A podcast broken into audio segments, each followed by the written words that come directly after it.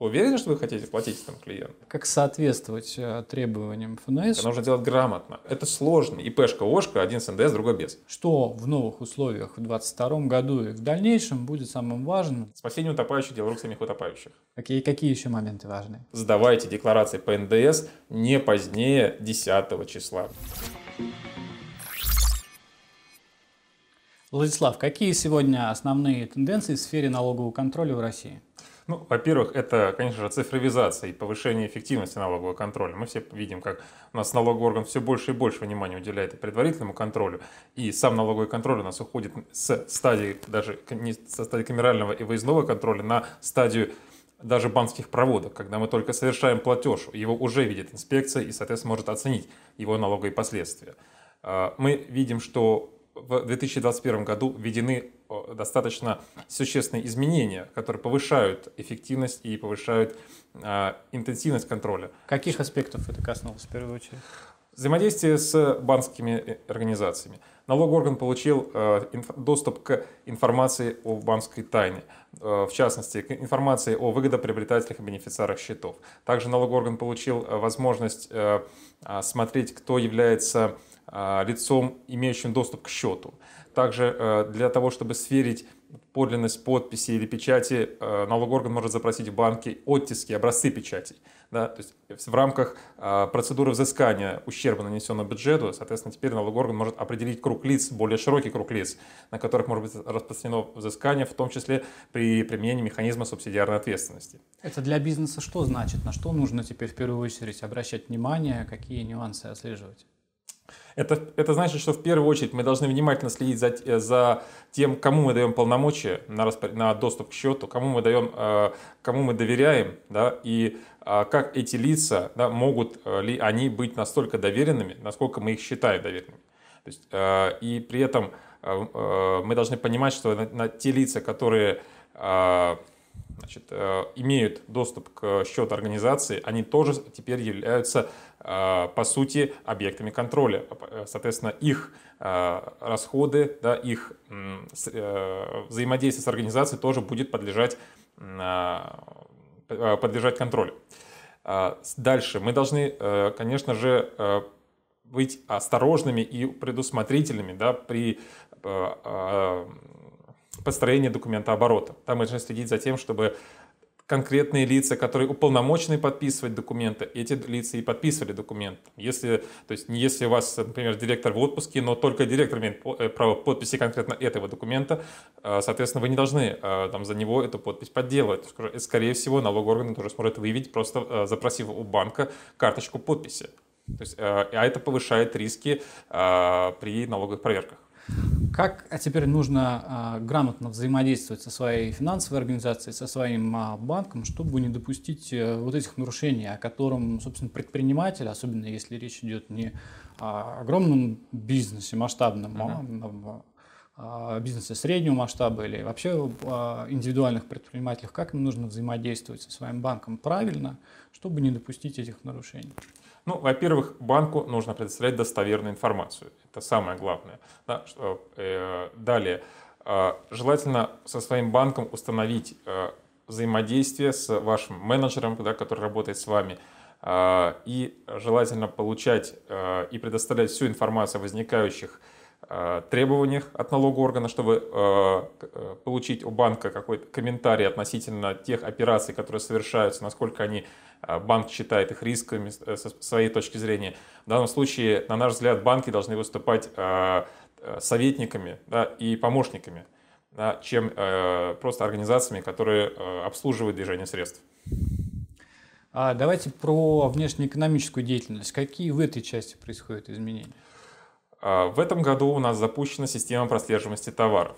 Эта система позволяет отслеживать движение товаров не только в России, но и в ЕАЭС. Да? То есть мы смотрим на товары теперь определенных групп, которые э, перемещаются по ЕАЭС, ввозятся в Россию и дальше перемещаются по РФ до конечного потребителя. Э, система прослеживаемости она внедряется за счет э, присваивание партиям товаров конкретных идентификационных номеров.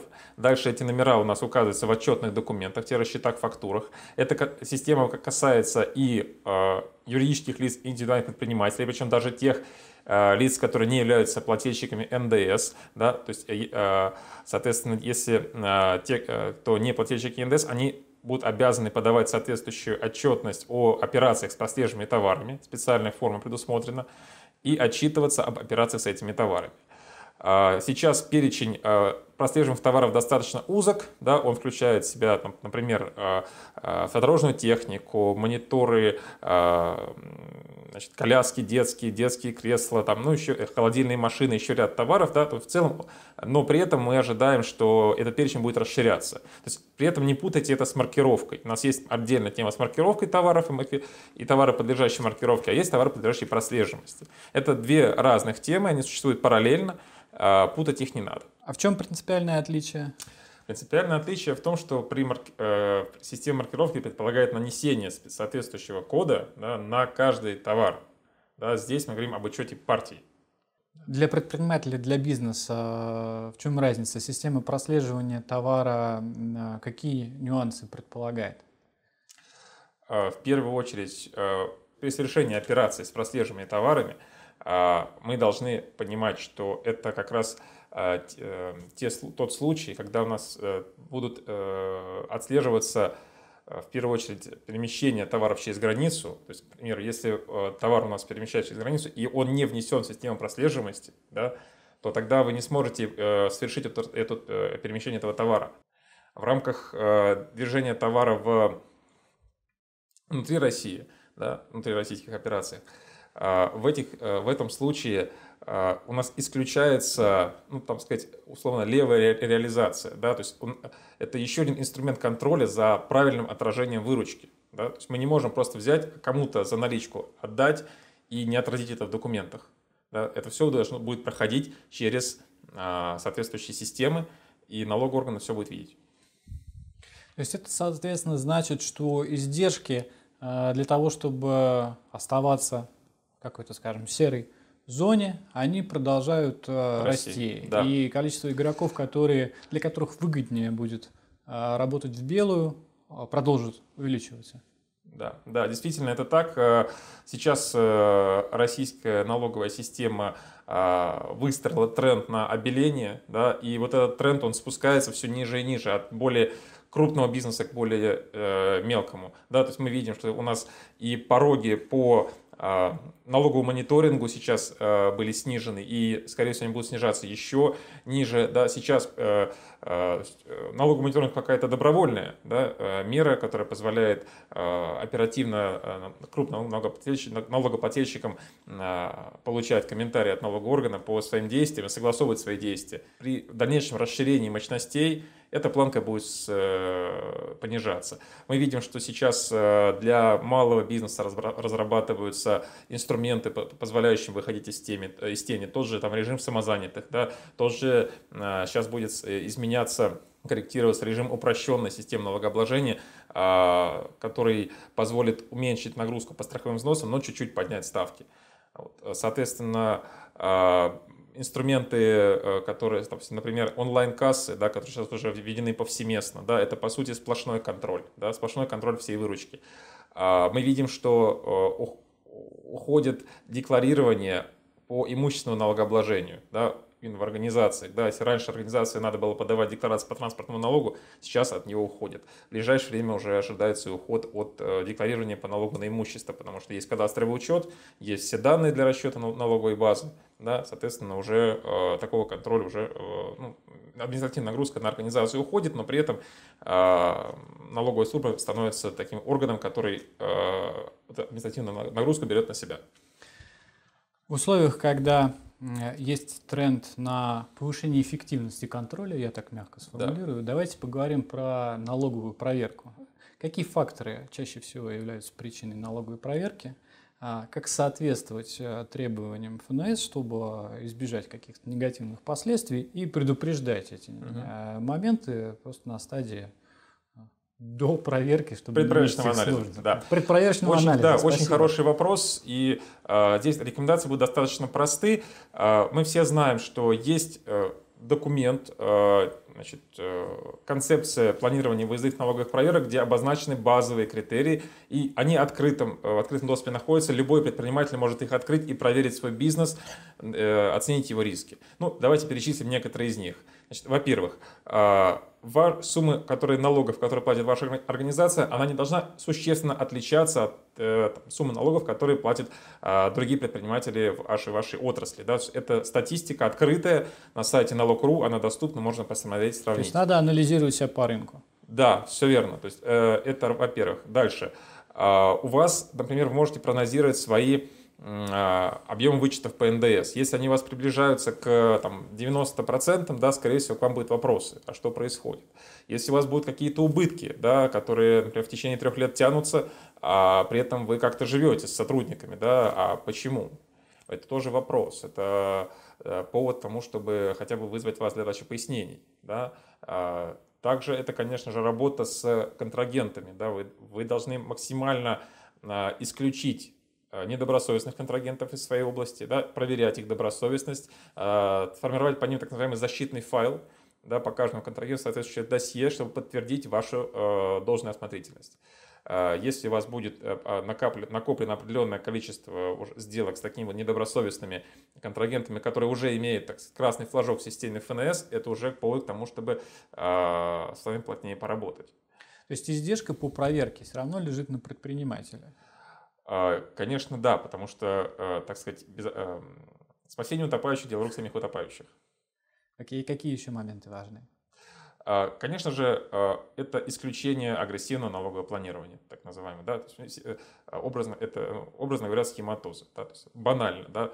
А, уже пора отказаться от бумажного НДС. Вот, несмотря на то, что на практике мы почти каждый день сталкиваемся с а, обращениями предпринимателей, что вот там мы а, к этому методу обратились, а потом нам, нас заверяли, что все будет железно, да, но проходит там три квартала, и это все слетает. А, ну, и при этом, несмотря на вот эту вот э, ситуацию, до сих пор на рынке есть предложения, причем в свободном доступе, где э, предлагается снизить НДС законно, легально, да, от обращаюсь ко всем, кто нас слышит. Пожалуйста, не делайте этого. Бумажный, про бумажный НДС забудьте навсегда. Его больше нет. Это раз. Во-вторых, э, сделки с индивидуальными предпринимателями, завис... которые являются сами особенно взаимозависимыми, которые не содержат экономического смысла. Да? А выплаты, допустим, миллионных э, сумм на счета ИП за какие-то консультационные услуги, да, а, на услуги по управлению вашим бизнесом. Это все сигнал. Это все, конечно, э, нет, я, конечно, понимаю, э, инструмент э, профессиональных управляющих есть, от него никто, его никто не отменял. Но подтвердите, что этот человек реально управляет, что он там принимает решения, есть какие-то протоколы, да, есть собрание, где этот ИП является вашим управляющим, и он что-то делает. Да, но если это там, нет реального обоснования этих, этих расходов, то, конечно же, это признак банальной обналички. Поэтому, э, конечно, от этого тоже стоит отказаться. Операции с созданием рукавов. Например, очень часто бывает так, что я, там, в, ну, конечно, не в московских организациях, но в региональных э, мы видим, что на сайтах прям люди указывают отдельно реквизиты для э, отгрузок с НДС и реквизиты для отгрузок без НДС. Ну, пора уже в 2021 году от этого уйти. Потому что ну, э, даже хотя бы убрать это с сайта. Давайте начнем с этого. Э, давайте полностью соответствовать да, да, требованиям. Давайте, полностью, хотя бы с сайта это убирайте, потому что а, а, ну, сплошь и рядом. Сплошь и рядом, да. есть, Но это, это да. что? Это финансовая и налоговая неграмотность? Это и неграмотность, да, и отсутствие понимания того, а, что сейчас по факту любое, любая проводка банковская, она видна. А, ваши отгрузки, да, они тоже в ближайшее время будут видны. Да. Сейчас мы видим э, платежки, да, налогоорган видит платежки. В ближайшее время к ним будут подгружаться и товарно-накладные сразу, Соответственно, и сюда еще э, подключить систему маркировки, систему прослеживаемости. Вопросу есть... о доступе к банковской тайне и системе прослеживаемости. Да. То есть э, прозрачность на порядок э, возросла, и далеко не весь рынок, особенно в среднем и малом бизнесе, это до конца понимает. Да, абсолютно верно. Э, мы до сих пор сталкиваемся с тем, когда э, нам задают вопросы о правильности тех или иных действий, которые, как нам казалось, уже должны были давно уйти, как сказать, кануть в лету. Подскажите, а вот так можно делать? Так нельзя было делать еще лет пять назад. Приведите какой-нибудь ну, пример яркий. Ну, наверное, самый мой любимый пример, который э, привожу в таких э, э, ситуациях, это когда у нас есть, например, ИП есть ООО. ИП – учредитель ООО. Да? А ООО занимается арендой контейнеров грузовых. Что делается?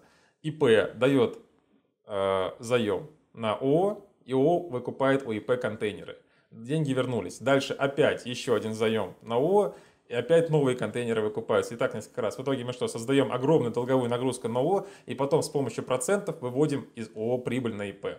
А еще и потом эту прибыль облагаем на УИП на уровне 6%. Вместо 13, как обычно, дивиденды у нас облагаются.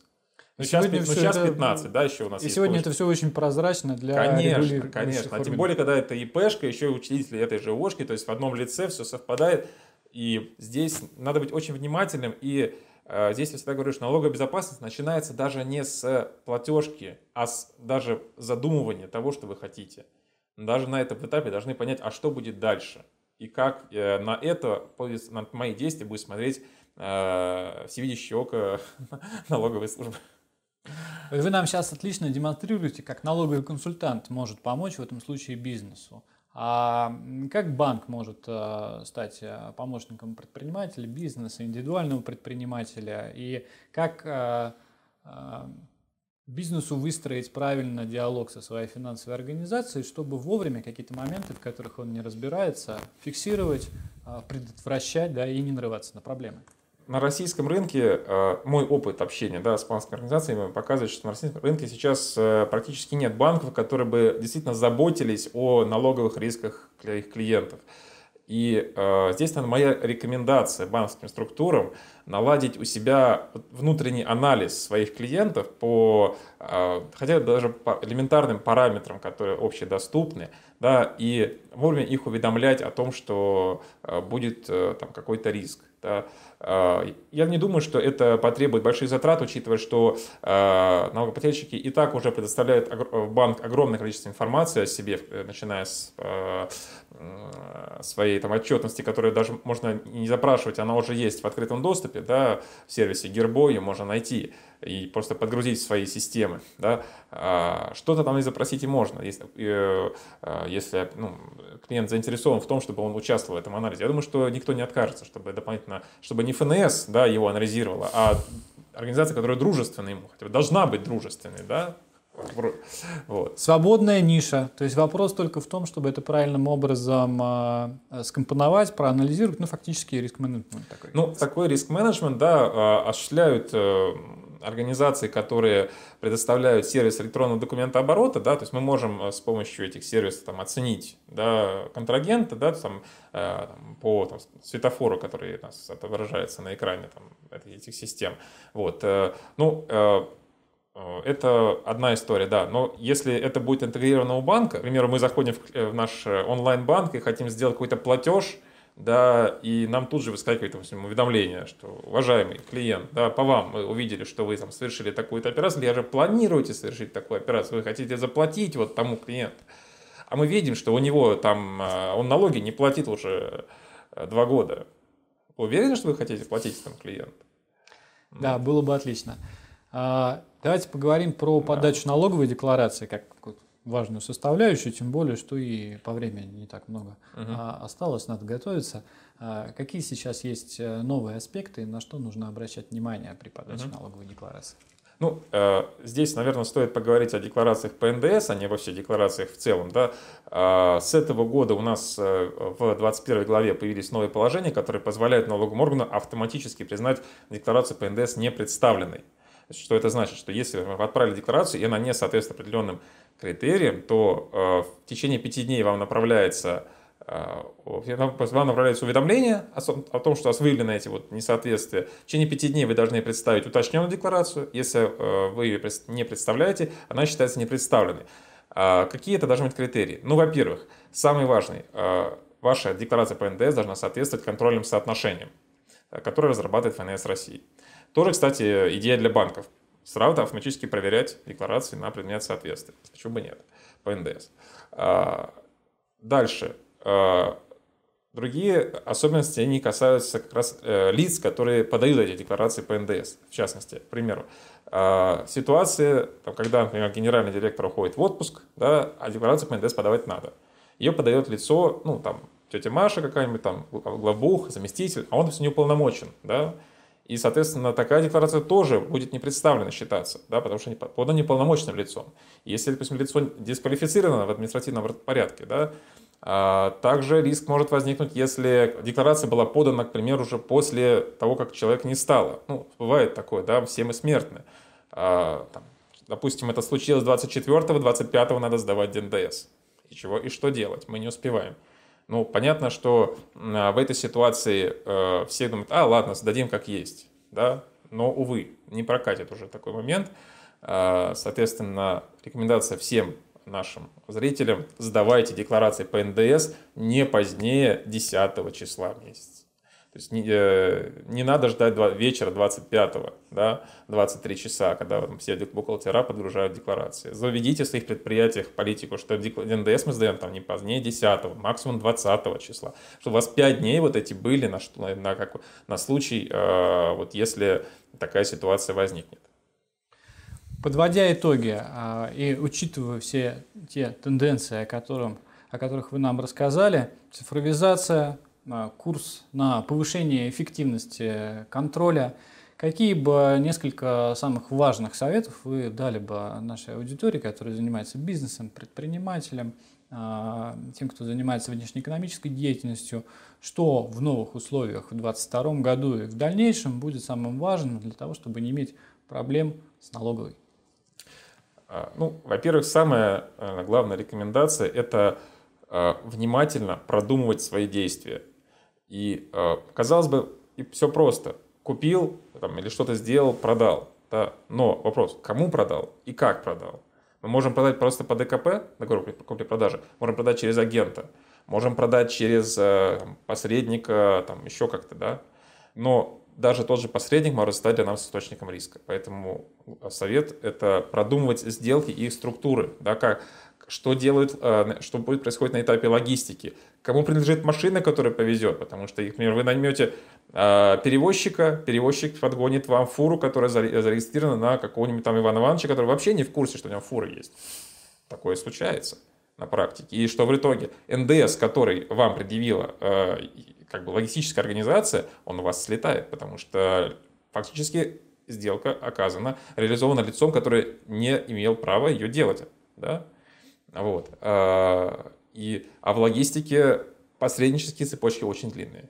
Это потребует от бизнеса каких дополнительных инструментов или ресурсов? Это вопрос э, человеческого фактора или это вопрос оптимизации э, какой-то информационной это, структуры? Это Э, и человеческий фактор, и информационная структура в том числе. То есть, во-первых, это настройка внутренней налоговой безопасности. То, есть, как, то, что мы уже проговорили, это проверка контрагента, да, проверка его ресурсов. Да, то есть если, это, если это перевозчик, соответственно, проверьте, а, принадлежит ему те транспортные средства, которые он э, значит, будет использовать. Если это поставщик товара, а, если у него, соответственно, мощности, где этот товар хранится, он производится. Если он посредник, соответственно, запросите у него там, договор, от кого этот товар приходит. То есть вот эту цепочку проконтролируйте. Я понимаю, это сложно, да, то есть это время но это время, которое вы потратите сейчас, и вы его, по сути, инвестируете в то, чтобы сэкономить ваше время потом.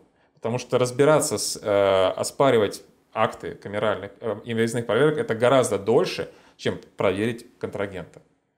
Э, дальше, когда вы э, масштабируете свой бизнес, там, это прекрасно создаете там новые организации, которые занимаются совсем другими направлениями, да, привлекаете новых людей, как вы, как вы их оформляете, соблюдаете ли вы трудовое законодательство, платите ли вы правильно зарплату, да, а не приносите под стол аккуратненько, да, вот. как вы распределяете функционал между предприятиями вашими, да, то есть здесь мы говорим про дробление, очень такой сейчас актуальная тема, да, дробление бизнеса.